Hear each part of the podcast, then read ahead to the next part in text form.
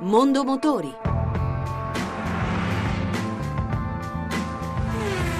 A cura di Roberto Taglialegna.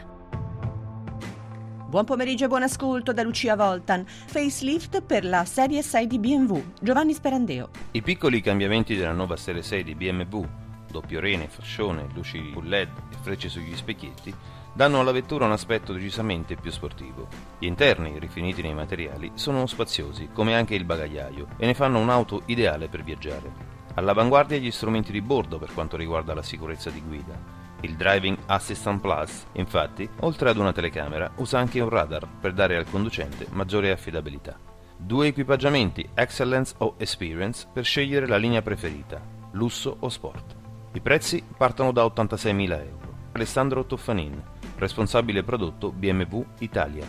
La nuova serie 6 rinnova dalla gamma quindi abbiamo sia la versione coupé cabrio che gran coupé. Le motorizzazioni sono tre, due benzina e un diesel, motore 6 cilindri da 313 cavalli eh, che equipaggia la 640D. Le motorizzazioni benzina invece sono 640i, 6 cilindri da 320 cavalli e un 650i, un V8 eh, benzina da 450 cavalli. Al fianco di queste motorizzazioni troviamo su tutte e tre le varianti di carrozzeria le versioni più sportive, quindi parliamo di M6, Tura è in grado di sviluppare ben 560 cavalli che tra l'altro con un optional chiamato competition è in grado di portare la cavalleria a ben 575 cavalli.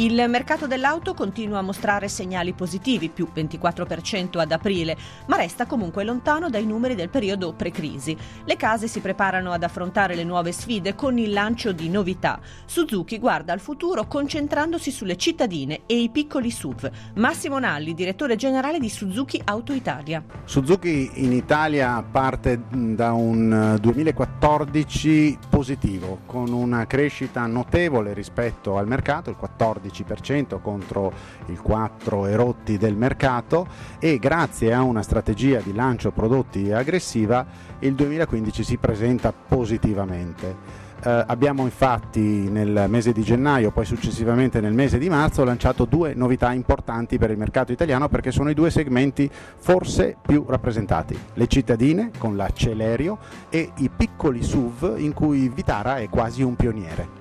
Aspettiamo entro la fine dell'anno di poter presentare un segmento B, quindi una cittadina di circa 4 metri. Vitara è anche protagonista di un accordo di partnership con la Serie A nella squadra del Torino Calcio. E anche per oggi abbiamo concluso. Se volete riascoltare questa, ma anche le altre puntate, potete farlo al sito radio1.rai.it. Mondo Motori torna venerdì prossimo, sempre dopo il giro delle 14.30. Buon pomeriggio.